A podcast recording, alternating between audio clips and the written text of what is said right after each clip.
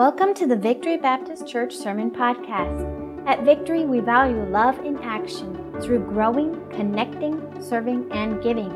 We work to show God's love and share His truth as we love and serve the Lord Jesus Christ together. Here's this week's sermon by Pastor Terry Green. Today we're talking about rejoicing. You might have caught on to that through some of the music, like from the first song to the last song. And uh, we're going to be looking in 1 Thessalonians chapter 5. We're going to look at a few verses there. And, uh, and I want to start out by reading that, that the thanks and gratitude that we have as followers of Christ should stand out in the world. Okay, 1 Thessalonians chapter 5, beginning in verse 16. Rejoice, how often? Always. Always. Pray without ceasing. In how much give thanks? Everything. In everything give thanks. For this is the will of God in Christ Jesus for you. Heavenly Father, I pray that you would stir our hearts, encourage us, convict us, strengthen us, equip us through the work and power of the Holy Spirit. In the name of Jesus Christ, we pray. Amen.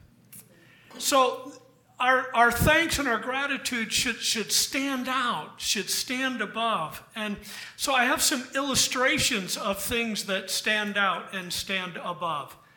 Um, one is Mount Rainier. Uh, and this is really close to where Justin and Courtney live. And uh, we were up there recently, and Justin and I hiked around near it, and they hiked around near it, but uh, we didn't actually go up to the top of it. But Mount Rainier stands out. Why? Because it's so much taller than the hills around it. And then believers should stand out from other people and be more grateful and have more gratitude. You should stand out like the Burj Khalifa building in uh, Dubai. That building is 2,770 feet tall, 717 feet tall, sorry. It's more than twice the size of the Empire State Building, just stacking them up. And it has 163 floors. And as you can see, it's a little bit taller than the cityscape around it. It really stands out. And then there's a man in Turkey named Sultan Kösen. He is the tallest person in the world right now. Uh, there's two pictures here. One picture shows him uh, walking with a guy, an Iranian man named Afshin. I can't pronounce his last name. Uh, and so uh, Sultan is six feet taller than the guy he's walking with, but he's even way taller than the average man in his culture. Uh, so we have a descriptive word that designates things that are higher than what's around it. And that word is altitudinous. Altitudinous. It stands out by being higher. And so I was thinking that maybe we could morph a new word for, you know, Christians should be uh, rejoice and give thanks more than other people. And, and more than anyone on the planet, we have reason to give thanks. And so uh, we should create a new word that would describe the gratitude level that we should have, the thankfulness that believers should have. And so here's a new word. What do you think of it? Gratitudinous gratitudinous. That's how you should be. People should be able to look at a believer and say, that person is a thankful, kind, gracious person. They should be able to see it in us. They should be able to uh, witness it and, and not just think there's grumpy, fussy Christians. Are there grumpy, fussy Christians out there? Yes. They shouldn't be. Christians should not be grumpy, fussy people. We should be gratitudinous. Now, Paul wrote this letter to the believers in Thessalonica, and their life was so good, it was amazing. I mean, everything went good. Every day they got up, it was better than yesterday. Every week was better than the week before, every month better, every year better. Uh, that's not really what was going on in Thessalonica. Thessalonica was a, a major city, and uh, in the Roman consulate, they, they put Thessalonica as the capital city of that region. And uh, they were perse- the believers in Thessalonica were being persecuted from two sides. The Jewish believers who rejected Jesus as the Messiah, they were persecuting the true believers. They were fussing at followers of Jesus.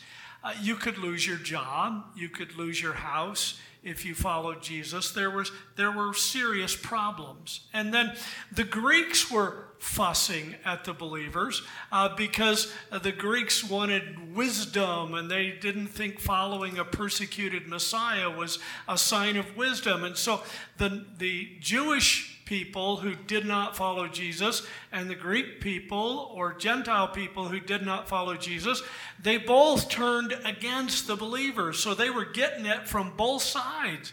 They were getting harassed, they were suffering some persecution, uh, they were facing some financial and emotional hardships. Um, so they were persecuted in a way that so far in the United States, most of us have never faced that persecution. They were facing it every day.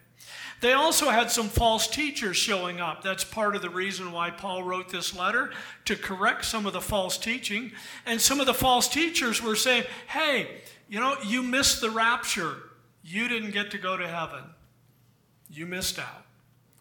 And so the believers were a little confused. Wait a minute, that's not what Paul said. And these guys came and faked being from Paul. And so there were false teachers that were discouraging them. And they were discouraged by the difficulty of their daily lives.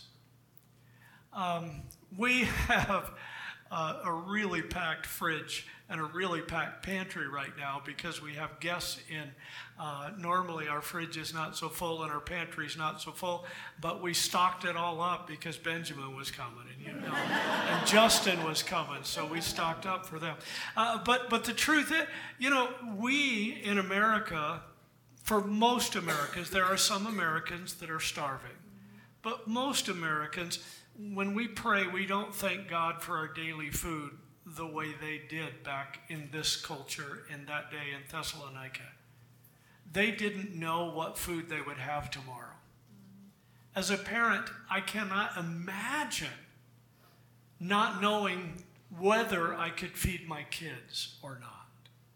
But that's the way some people live even today in Thessalonica, it was really rough. It was really challenging.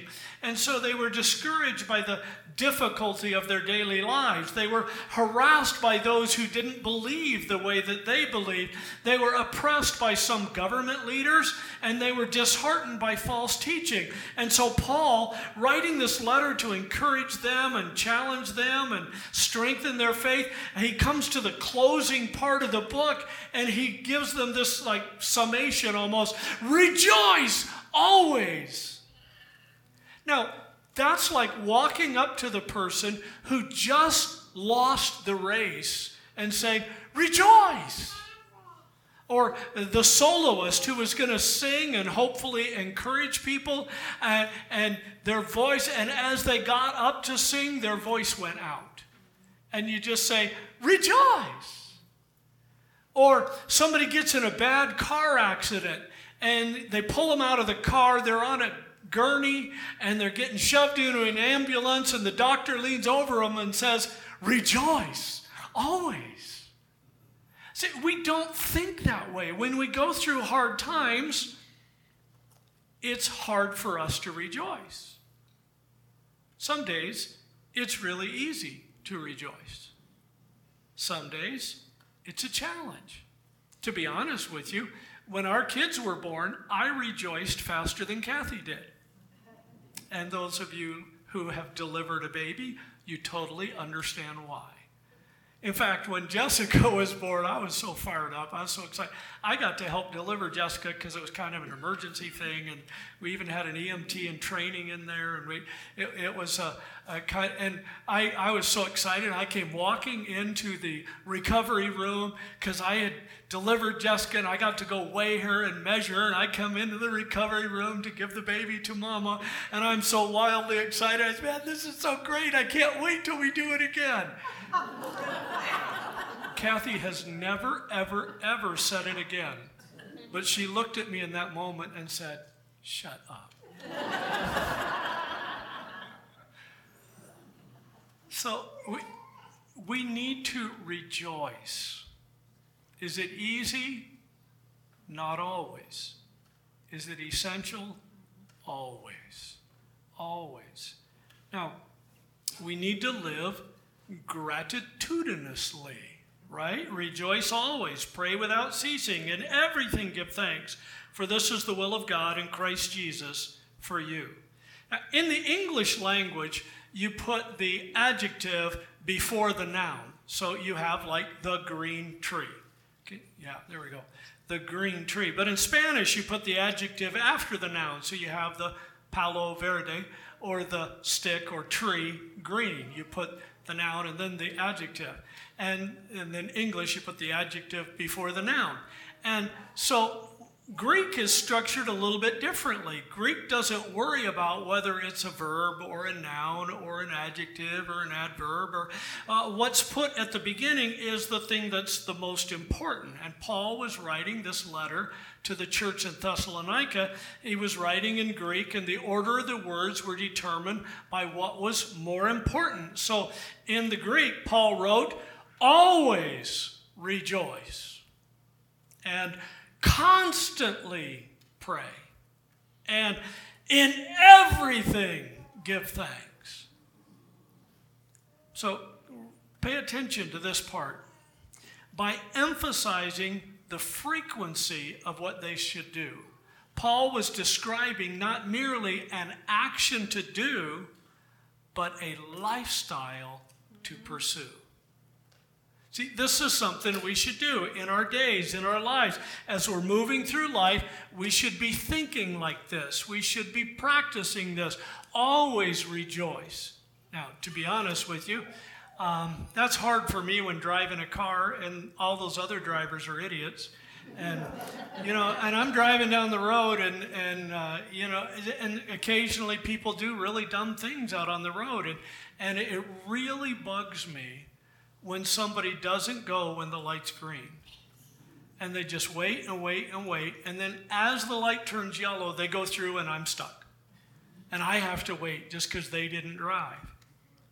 And I have a harder time rejoicing and giving thanks.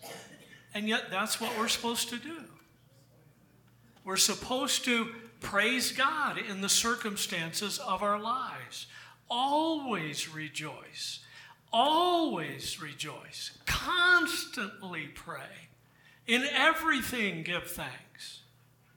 In the process of your life, develop the habit and practice of putting these into your daily routines.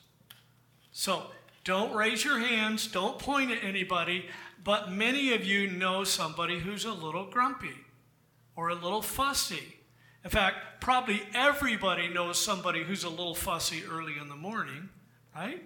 And so we, we have those issues that we have to deal with. But Paul's writing to this people who are really facing hardship and difficulty and challenges. And he's saying, rejoice, pray, give thanks. We can develop this in our lives. So, uh, you've maybe been taught or trained or read about how, do you figure out something? How do you understand? When a reporter's trying to write the article, they focus on what? The who, what, when, where, why, and how.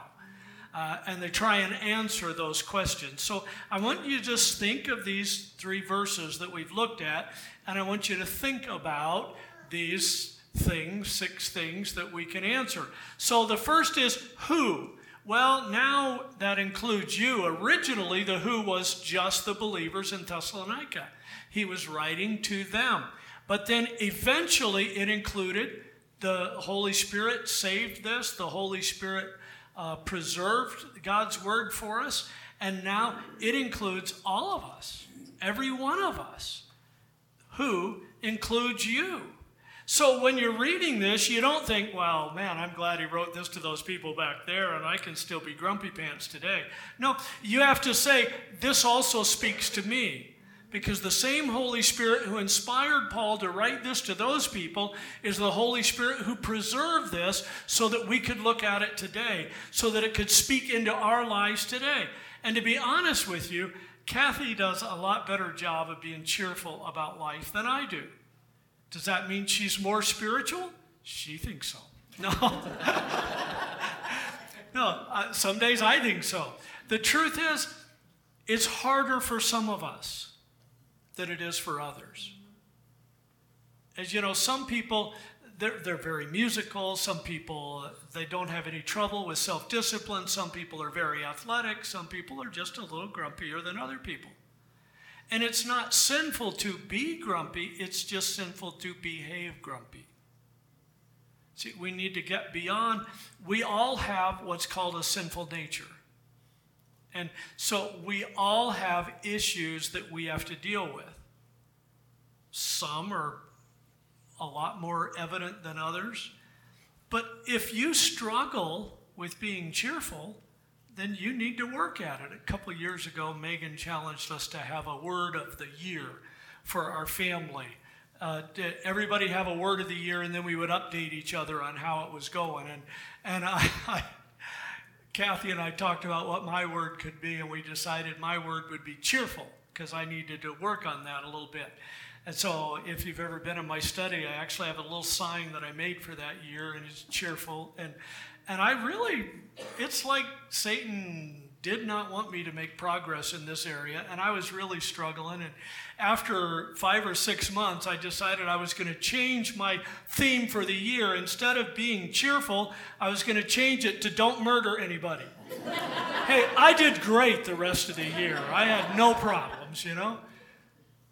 But you are supposed to be cheerful.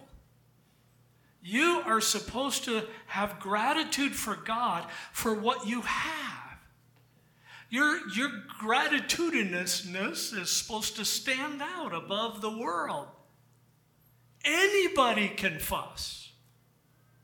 I, I can't remember who, was, who it was that said that. He said, Any fool can fuss, and most fools do. So, you, think about you, put you in here. Uh, rejoice always. I could say, Terry, rejoice always. Terry, pray without ceasing. Terry, in everything give thanks. That's what we're supposed to be doing. That's how we're supposed to think. Apply this to your life because the Holy Spirit reserved this or protected this, preserved this for you. Who includes you? What? What do we need to be doing? We need to be rejoicing. What else do we need to be doing? Praying and giving thanks. We need to be doing these things. We need to make it part of our DNA. We need to live gratitudinously. You didn't know that before you came here today, but now you know. You need to live gratitudinously. And then when do we need to do this? Always. Yeah, every day, all the time. Rejoice always pray without ceasing. We need to practice this every single day. See, this should be your lifestyle, not just an activity. The people that I know who've had the most profound prayer lives that have influenced me, those people that I know of, they're, they're praying regularly, continually. You can just sense that they walk with the Holy Spirit of God you can sense that they have a close relationship with the Lord Jesus Christ. It's not like prayer's an afterthought for them. They anticipate it, they think about it. That's their first line. Where some other believers, they face a problem and they're trying to think through solutions. Where the ones who have made this a practice of their life, the first thing they do is go to the Lord. The first place they go is they're praying. Before they talk to anybody else, they talk to the Lord. They talk to their Heavenly Father about it. And so every day we need to be working on this. Make it part of your lifestyle. And then who, what, when, and where should we do it? Everywhere. Everywhere. In everything. Everywhere. You do it in everything. Now, some days that's easy. It's really easy to rejoice when you get a raise. A little harder to rejoice when you lose your job. It's fun to rejoice when you get a new car and it has that new car smell. We have that one. We bought one new car. Most of our cars have been used cars, but uh, they have a smell of their own, but it's not as sweet as a new car. it's like new shoes smell great, but nobody wants to smell shoes that have been worn a whole bunch of times. But in everything. Now, notice that word in everything. It doesn't say for everything. See, you don't need to be weird. You don't need to say, I broke my left arm. Praise the Lord. I'm glad I broke my arm. No. But in that, you could say, if you're right handed, you could say, Well, I'm really glad it was my left arm and not my right arm, because that would make life so much more challenging. Or you could say, Well, I'm glad I only broke my arm, it didn't also break my neck.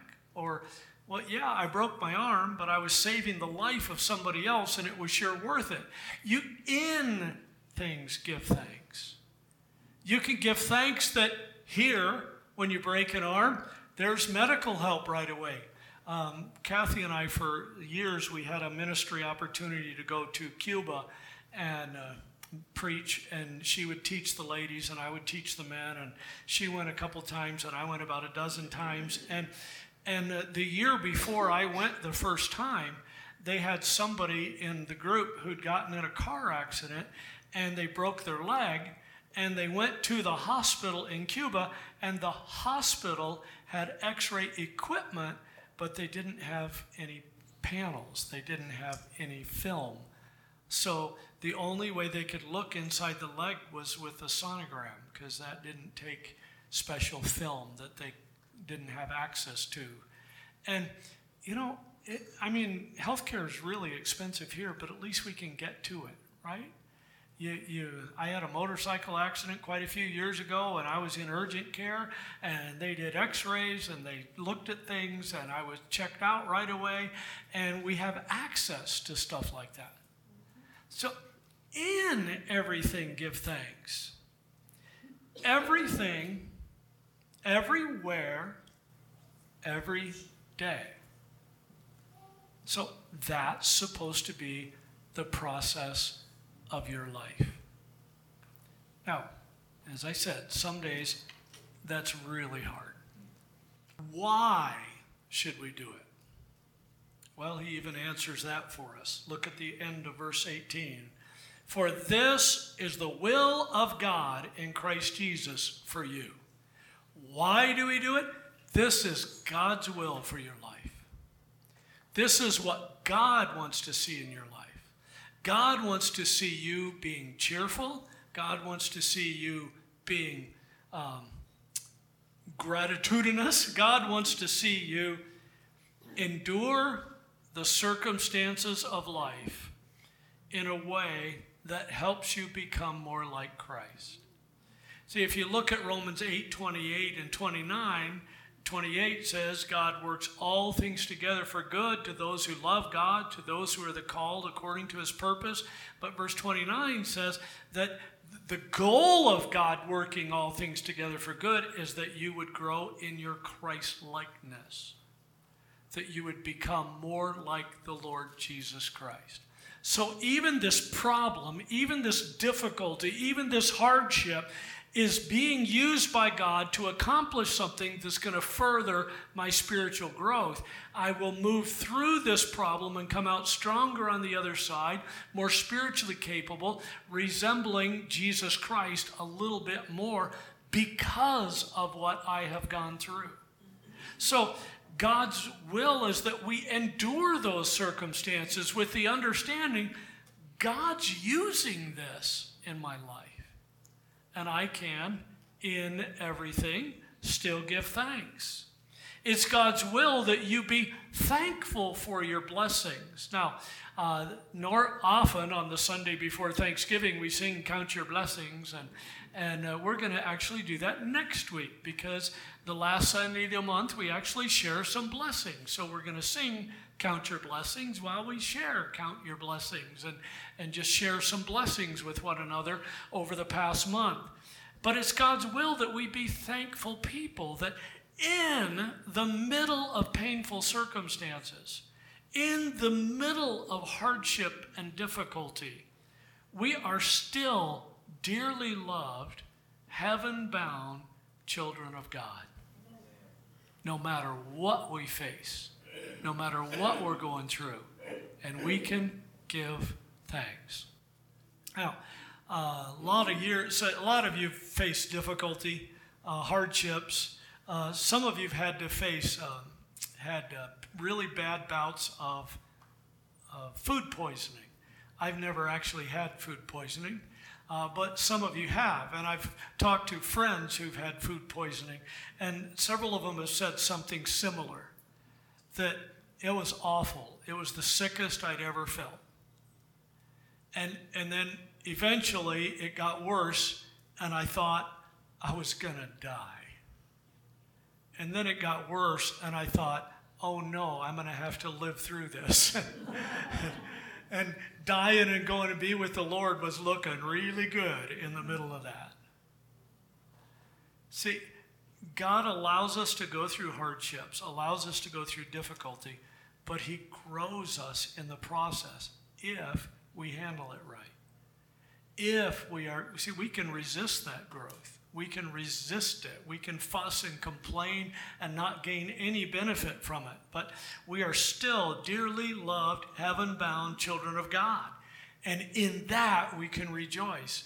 We can rejoice that no matter how bad the pain gets in this life, pain in this life is temporary. In heaven, there'll be no sorrow, no pain, no suffering, no sickness, no death. We will be through with it when we get there. So, we can do it. Why? Because this is God's will for our life. And I want you to think about that. This is God's will in two different ways. First is it's God's will that we be thankful people. And secondly, it's God's will that we go through this.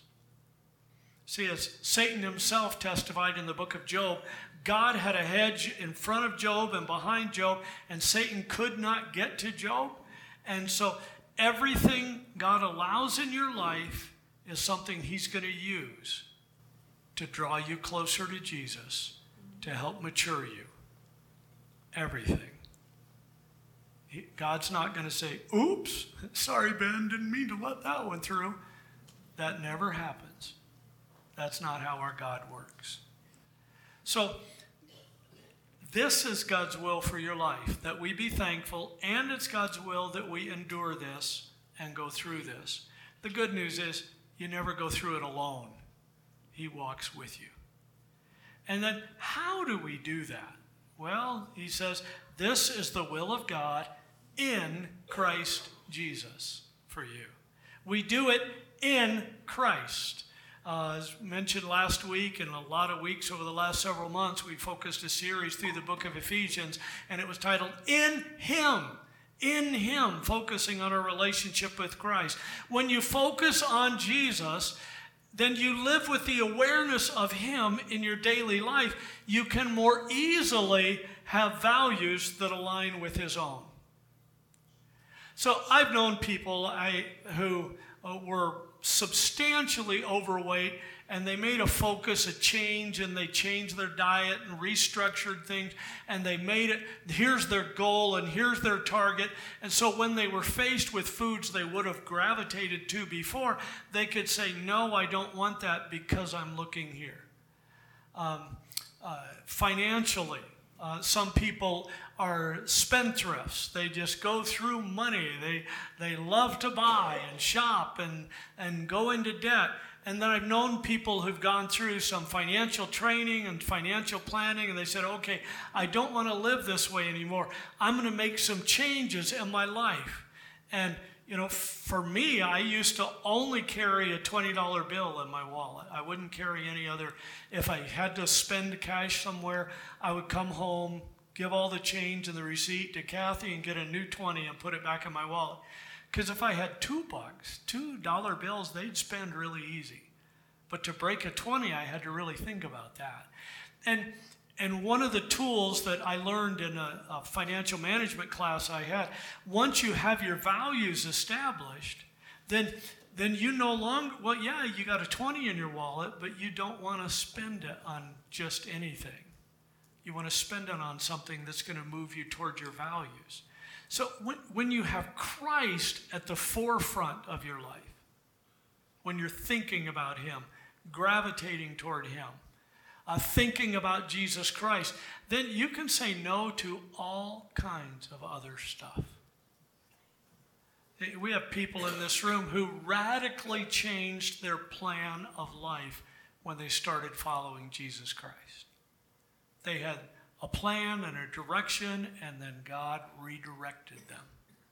So uh, you can see God's hand in your life as Paul said, for to me to live is Christ, to die is gain. Philippians 1:21. You can focus on him and live for him and see his hand even in the difficulties of your life because although you face pain and difficulty in Christ, you never face them alone.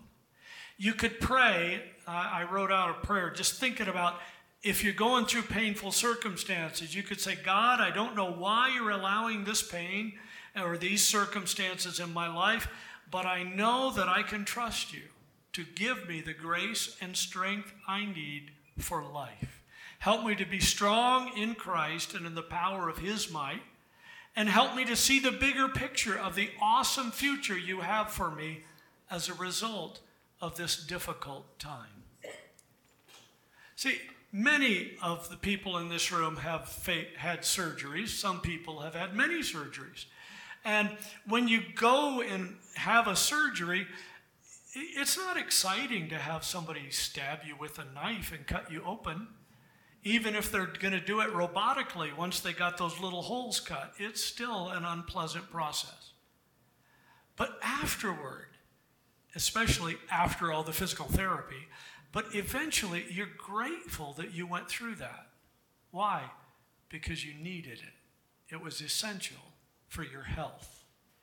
Well, everything you, goes through, you go through is essential for your spiritual health.